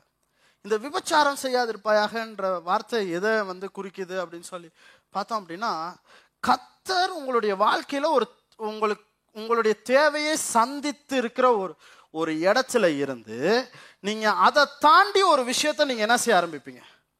எதிர்பார்க்க ஆரம்பிப்பீங்க நீங்க. இல்லை எப்படி சொல்றது? நீங்கள் கத்தர் ஒரு பொருள் கொடுத்துருக்கிறாரு. இந்த பொருள் இல்லாமல் உங்களுக்கு இன்னொரு பொருள் நீங்கள் பயன்படுத்துறீங்க அப்படின்னா இதை தான் நம்ம என்ன செய்கிறோம் அப்படின்னா விபச்சாரம்னு நம்ம பார்க்குறோம். இப்போ நல்லா புரிஞ்சுக்கோங்க. கத்தர் உங்கள் வாழ்க்கையில் ஒரு தேவையை சந்தித்து முடித்து இருக்கிறார் அப்படின்னா அதை தாண்டி நம்ம வாழ ஆரம்பிக்கிறோம். அல்லது அதுக்கு மேலே நம்ம என்ன செய்ய ஆரம்பிக்கிறோம்? வாழ ஆரம்பிக்கிறோம் அப்படின்னா தான் உங்கள் வாழ்க்கையில் என்ன செய்ய ஆரம்பிக்கும்னா ஃபைனான்ஸில் ரொம்ப கஷ்டப்பட ஆரம்பிப்பீங்க. இப்போ இதில் ரொம்ப முக்கியமானது ஏழாவது பாயிண்ட் எதை குறிக்குது அப்படின்னா உங்களுடைய வசதிக்கு கீழே என்ன செய்யுங்க? வாழ பழகுங்க. உங்களுடைய வசதி உங்களுக்கு ஆண்டவர் வந்து ஒரு ப்ரொவிஷன் வச்சிருக்கிறார். உங்களுக்கான ஒரு தேவைகள் சந்தித்து ஆண்டவர் என்ன செய்திருக்கிறார்? இப்போ அதற்கு மேலே நீங்கள் வா வாழ பழகுறீங்க அப்படின்னா தான் உங்களுக்கு என்ன செய்யும்னா கத்தர் கொடுத்தது போதும் போதலை அப்படின்ற ஒரு உணர்வு உங்களுக்கு என்ன செய்ய ஆரம்பிக்கும்? உணர ஆரம்பிக்கும். எத்தனை பேருக்கு புரியுது? இப்போ நல்லா புரிஞ்சுக்கோங்க கத்தருடைய கத்தர் வந்து நமக்கு ஒரு ஒரு ஒரு கத்தர் நமக்கு தேவையான சகல விதமான காரியத்தை என்ன செய்திருக்கிறார்? சந்தித்து வைத்திருக்கிறார். அப்படின்னா நல்லா புரிஞ்சுக்கோங்க எதை ஆண்டவர் உங்கள் வாழ்க்கையில் கொடுத்துருக்கிறாரோ அதை குறித்து திருப்தி அடைய ஆரம்பிங்க. ஆண்டவர் உங்களுடைய தேவைகளுக்கான இப்போ இந்த மாதம் நீங்கள் யோசிச்சு இந்த மாதம் முடிவுக்கு வந்துருச்சா? இந்த மாதம் ஆண்டவர் உங்களுக்கு கொடுத்த காரியத்தை குறித்து திருப்தி அடைய கற்றுக்கொள்ளுங்கள். இப்போ இதில் ரொம்ப முக்கியமான ஒரு விஷயம் நல்லா புரிஞ்சுக்கோங்களேன். பிலிப்பியர் நாலாம் அதிகாரம் பதினோராம் வசனம் இப்படி சொல்கிறது. என் குறைச்சலினால் நான் இப்படி சொல்கிறதில்லை. அப்படின்னா என்னன்னு தெரியும் தானே? என்னுடைய குறைச்சலினால் நான் இப்படி சொல்கிறதில்லை. ஏனெனில் நான் எந்த நிலைமையில் இருந்தாலும் மனரம்யமாய் இருக்க. எப்படி சொல்லுங்க? மனரம்யமாய் இருக்க. எல்லாம் சார் சொல்லுங்க என்ன சொல்றாரு? இப்போ பாருங்கள் எவ்வளோ பெரிய ஒரு பவுல் பிலிப்பியர் வரைக்கும் புத்தகம் எழுதியிருக்கிறார். அவர் என்ன செய்கிறாருன்னா கற்று கொண்டேன். அப்போ நம்ம வந்து இந்த மனரம்யமாய் திருப்தியாக இருப்பதற்கு கற்றுக்கொள்ள வேண்டும். உங்களுடைய பொருளாதாரத்தில் திருப்தியாக இருப்பதற்கு நீங்கள் என்ன செய்யணும்னா கற்றுக்கொள்ள ஆரம்பிக்கணும். நீங்கள் உங்களுக்கு ஆண்டவர் ஒரு ஒரு ஆசீர்வாதம் கொடுத்துருக்கிறார் அப்படின்னா ஆண்டவர் இப்போ உங்களுக்கு வந்து ஒரு ஆசீர்வாதத்தை கொண்டாந்து வச்சிருக்காருன்னு வச்சுக்கோங்க. இப்போ இது போதும் ஆனால் இது பத்தாது அப்படின்னு நம்ம ஆண்டவர்கிட்ட போகிறோம் அப்படின்னா நம்ம என்ன செய்யல இதில்? திருப்தியா? இல்லை எத்தனை பேர் அந்த உணர்வு இருந்திருக்கு ஆண்டவர் வந்து ஒரு ஒரு இப்போ உங்களுடைய உங்களுடைய நீங்கள் ஒரு ஆசைப்படுறது என்னது பெரிய ஒரு விஷயம்னு வச்சுக்கோங்க ஆண்டவர் இப்போ ஒரு காரியத்தை உங்களுக்கு என்ன செஞ்சிருக்கிறாரு? ஒரு சின்ன தொழிலை கொடுத்துருக்கிறாரு அப்படின்னா அதில் நீங்கள் என்ன செய்ய ஆரம்பிக்கணும்னா மன திருப்தியாக அதில் வந்து என்ன செய்யணும்னா அந்த என்ன சொல்கிறது அதில் நம்ம வாழ்கிறதுக்கு கற்றுக்கொள்ள என்ன செய்யணும்? ஆரம்பிக்கணும். லூக்கா பதினாலு இருபத்தி எட்டு இப்படி சொல்லுது.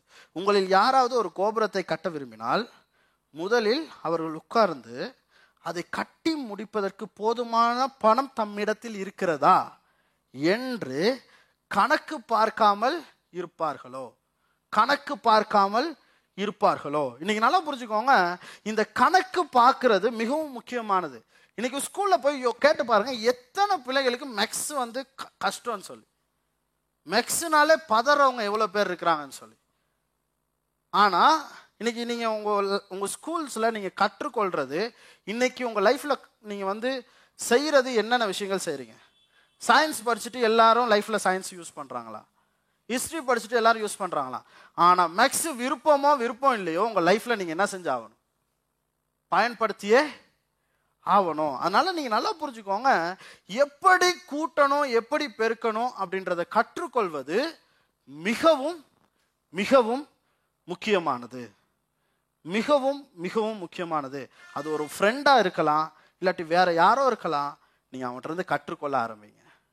இதை எப்படி செய்யலாம் நான்? இதை எப்படி இன்னும் சிறப்பாக செய்யலாம் அப்படின்னு சொல்லி. நான் சீக்கிரமாக கடந்து செல்கிறேன் கடைசி ரெண்டே ரெண்டு விஷயம்.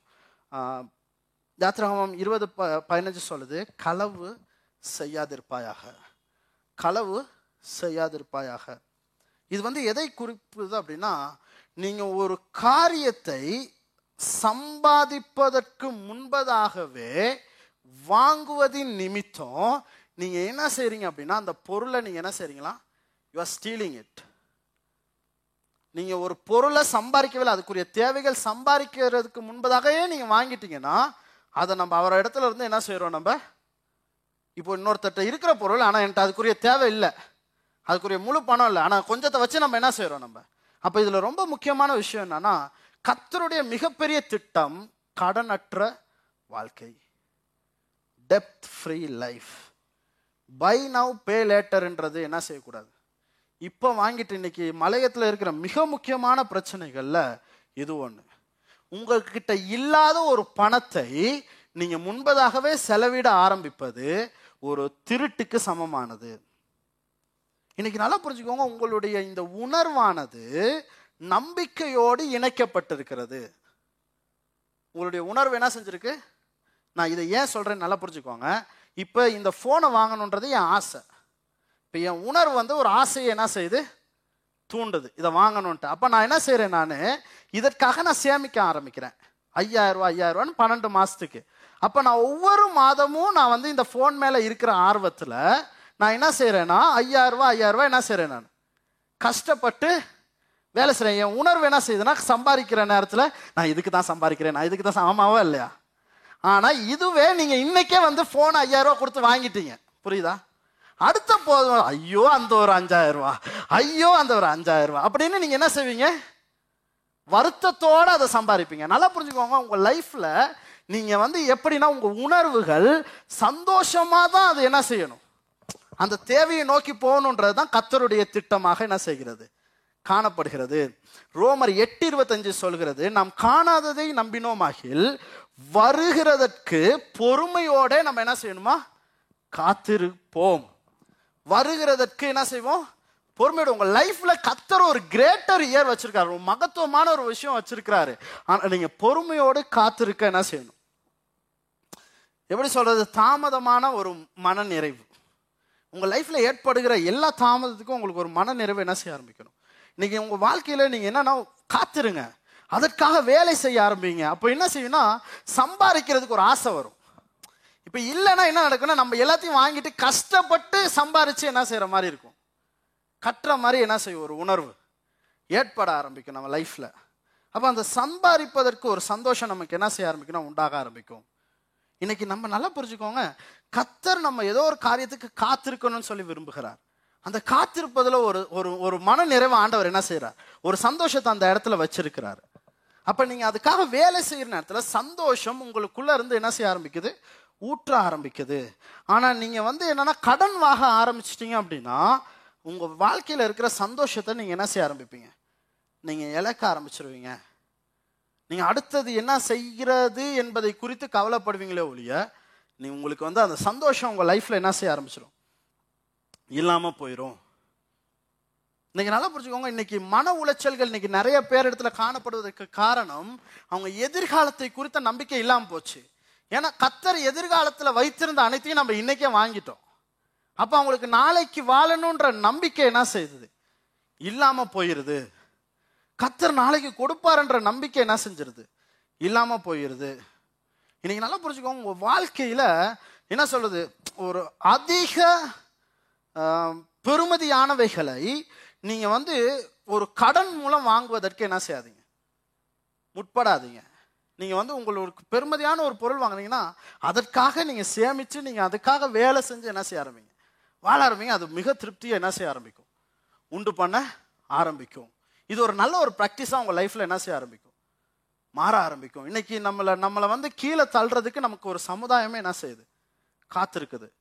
வாங்க கடன் தரேன்னு நிறைய பேர் கூப்பிடுறதுக்கு நிறைய பேர் என்ன செய்கிறாங்க இருக்கிறாங்க. ஏன்னா இன்னைக்கு நீங்கள் உங்களுடைய சமாதானத்தை இழக்க செய்வதற்கான வழிகள் அவைகள். ஆகவே இதெல்லாம் நம்ம நல்லா புரிஞ்சுக்கணும். கத்தர் விரும்பிய வழியில் நாம் செயற்படுவோம் எனில் அசாதாரண முறையில் கத்தர் தேவைகளை என்ன செய்கிறார்? சந்திக்கிறார். நான் திரும்பவும் சொல்றேன் நம்ம கத்தர் விரும்பிய வழியில் செயற்படுவோம் எனில் கத்தர் அசாதாரண முறையில் கத்தர் என்ன செய்கிறார்? சரி இந்த ஒரு கதை இது வந்து ரொம்ப ரொம்ப எனக்கு ரொம்ப ஆச்சரியத்தை ஏற்படுத்துனுச்சு. ஒரு பெரிய ஒரு பெரிய ஒரு பணக்கார பாஸ்டர் ஒருத்தர் அவர் எப்பவுமே வந்து என்னன்னா செலவுகள் வந்து காய்ச்சல தான் என்ன செய்வார்? செலவழிப்பார். காசில் செலவிப்பார் அப்போ ஒரே ஒரு நேரத்தில் என்ன செஞ்சாருன்னா பர்ஸில் ஆயிரம் டாலர்ஸ் என்ன செஞ்சுருக்கிறார். எடுத்துகிட்டு வந்திருக்காரு. ஆனால் செலவு பண்ணுற நேரம்லாம் கார்ட்லேயே தான் என்ன செய்கிறார் செலவு பண்ணிட்டு வந்திருக்காரு. அப்போ நைட்டு உட்காந்து கேட்டானா ஆண்டவரே நான் கார்டில் தானே ஆண்டவரை செலவழிக்கிறேன். ஏன் இந்த ஆயிரம் டாலர் என் பர்ஸில் இருக்குது ஏன் இந்த ஆயிரம் டாலர் பர்ஸில் இருக்குது அப்படின்னு சொல்லி கேட்டிருந்தானா அவர் செலவு பண்ணவே இல்லைன்னா செய்யலையா? இல்லையா? அப்போ அவர் கேட்டுகிட்டே இருக்கிற நேரம் அப்போ ஆண்டவர் எதுவுமே என்ன செய்யலை. சொல்லலை. அப்போ அடுத்த நாள் காலையிலேயே பிரேக்ஃபாஸ்ட்டில் போயிட்டு அவங்க என்ன செஞ்சுருக்கிறாங்க? அமர்ந்து சாப்பிட்றதுக்கு உட்காந்துருக்குறாங்க அப்போ திரும்பி பார்த்துருக்குறாங்க ஒரு குடும்பம் ஒரு சின்ன சின்ன பிள்ளைங்க எல்லாம் குடும்பமாக என்ன செஞ்சுருக்கிறாங்க? உட்காந்துருக்காங்க அப்போ அவங்க என்ன செஞ்சாங்களாம் அப்போ டக்குன்னு எழு அவங்க சாப்பிட்றதுக்கு முன்னாடி எல்லாம் கைகளை பிடிச்சி ஜம் பண்ணாங்களாம். ஜம் பண்ணதை பார்த்தோடிக்கு இவருக்கு ரொம்ப சந்தோஷமாயிருச்சான் இப்படியும் பாருங்கள் எல்லாம் பப்ளிக்கில் எல்லாரும் முன்னுக்கு என்ன செய்கிறாங்க வந்து உட்காந்து ஜெபம் பண்ணாங்க அப்படின்னு சொல்லி அவர்கிட்ட பர்ஸில் இருந்து ஆயிரம் டாலர்ஸை கொண்டு போயிட்டு அந்த குடும்பத்துக்கு இதே மாதிரி நல்ல பழக்கம் உங்கள்கிட்ட என்ன செய்யணும்? இருக்கிறதுனால நல்லா சு- புரிஞ்சுக்கோங்க. அசாதாரண முறையில் கத்தர் கிரியை செய்கிறார் என்றால் இப்படி தான் எத்தனை பேருக்கு புரியுது?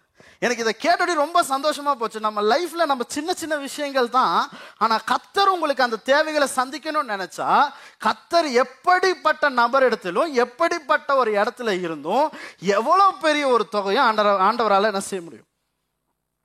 கொண்டு வர முடியும். ஒன்பதாவது விஷயம். பிறருக்கு விரோதமாய் பொய் சாட்சி சொல்லாதிருப்பாயாக. பிறருக்கு விரோதமாய் யாத்திரகம் இருபது பதினாறு பிறருக்கு விரோதமாய். இப்போ நல்லா புரிஞ்சுக்கோங்க மற்றவர்களுக்கு எதிராக அடுத்த வீட்டில் இருக்கிறவங்களுக்கு எதிராக நீங்க வந்து பொய் சாட்சி சொல்லாதிருப்பாங்கன்னா எதை குறிக்குதுன்றதை நல்லா புரிஞ்சுக்கோங்க. நீங்க எப்படி பொருளாதாரத்தை நீங்க வந்து கையாளுறீங்களோ அது உங்களை குறித்த சாட்சியாக அவங்களுடைய அவங்க வீட்டில் என்ன செய்யும்? இப்போ அவங்க பார்த்துட்டு இவங்க நல்லா சர்ச்சுக்கெல்லாம் போகிறாங்க ஆனால் வீட்டுக்கு பெயிண்டே அடிச்சிருக்கல. அப்படின்னா என்ன நினைப்பாங்க? இது நல்ல சாட்சியா? டேடா எப்பவுமே என்ன சொல்றாரு? நீ நல்லா இருந்தாதான் அவன் என்ன செய்வான்? சாட்சி ஆமாவா இல்லையா? இந்த சாட்சி இந்த இந்த இது பொய் சாட்சின்றது எதை குறிக்குதுன்னு நல்லா புரிஞ்சுக்கோங்க. நம்ம வந்து ஒரு கஷ்டமான ஒரு பொருளாதார சிக்கல்களில் இருப்பதை குறித்தோ இதை பற்றி நம்ம என்ன செய்யலைங்கண்ணே? சில நேரம் ஒரு கடினமான சூழ்நிலைகளில் நம்ம என்ன செய்ய முடியும்? எவ்வளோ பெரிய நபர்களும் நம்ம என்ன செய்யலாம்னா பொருளாதாரத்தில் கஷ்டமான ஒரு சூழ்நிலையில் நம்ம கடந்து செல்லலாம். ஆனால் நமக்குள்ளே இருக்கிற அந்த சந்தோஷத்தை இழந்துட்டு இருக்கிறோம் பார்த்தீங்களா பொருளாதார அந்த அந்த சூழ்நிலையில் நமக்குள்ளே இருக்கிற அந்த சந்தோஷத்தை இழந்து இருக்கிறோம் பார்த்தீங்களா அதுதான் தவறு. அதுதான் பிழையான சாட்சியாக என்ன செய்கிறது? மாறுகிறது. அப்போ நல்லா புரிஞ்சுக்கோங்க ஒன்பதாவது மிக முக்கியமான விஷயம் நல்ல சாட்சியாக என்ன செய்ய ஆரம்பிங்க? இருக்க ஆரம்பிங்க. நீங்கள் எப்படிப்பட்ட சூழ்நிலையில் இருந்தாலும் அந்த சந்தோஷம் உங்களுக்குள்ளே என்ன செய்யணும்? இருக்கணும். இந்த ஜாய் உங்களுக்குள்ளே என்ன செய்யணும்? காணப்படணும். ஏன்னா உங்கள் வாழ்க்கையில் நீங்கள் எப்படி பொருளாதாரத்தை கையாளுகிறீர்கள் என்பதை அவர்கள் சாட்சி சொல்கிறார்கள். அவங்க சொல்லுவாங்க நீங்கள் எப்படிப்பட்ட நபர்கள் என்று.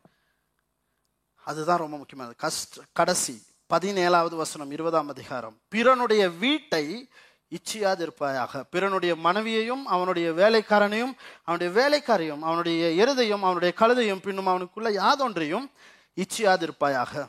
பேராசை. பத்தாவது விஷயம் திருப்தியாக இருப்பதற்கு கற்றுக்கொள்ள வேண்டும்.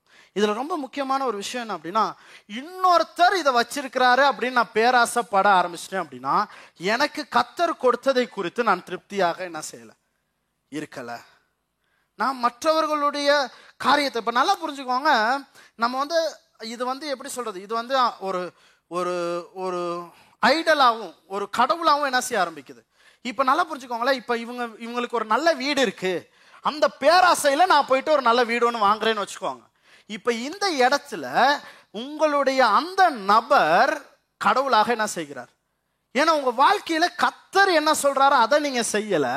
உங்களுடைய பேராசையின் நிமித்தம் அவர்களை நீங்க என்ன செய்றீங்க? கடவுளாக நீங்க என்ன செய்ய ஆரம்பிக்கிறீங்க? மாற்ற ஆரம்பிக்கிறீங்க. அவங்க அதை வாங்கிட்டாங்க அதை நான் வாங்க போறேன். அப்ப அவங்கள நம்ம என்ன செய்யறோம்னா ஒரு உயர்ந்த இடத்துல கொண்டு போயிட்டு நம்ம என்ன செய்யறோம் அப்ப இன்னைக்கு நல்லா புரிஞ்சுக்கோங்க இன்று கத்தர் உங்களுடைய வாழ்க்கையில எப்படி நீங்க பணம் செலவழிக்கணும் கத்தர் சொல்கிற வழிகளில் நம்ம செ- விடுகிறோமா என்பது மிகவும் முக்கியமானது. கத்தர் உங்களை ஒரு ஒரு உங்களுக்கு வந்து என்னன்னா ஆண்டவர் உங்களை எப்படி ஆசீர்வதிச்சிருக்கிறாருன்னா நீங்க ஆசீர்வாதமாய் இருப்பது மட்டுமல்லாமல் மற்றவர்களுக்கு ஆசீர்வாதமாய் இருப்பதுக்குமே கத்தர் என்ன செய்திருக்கிறார்?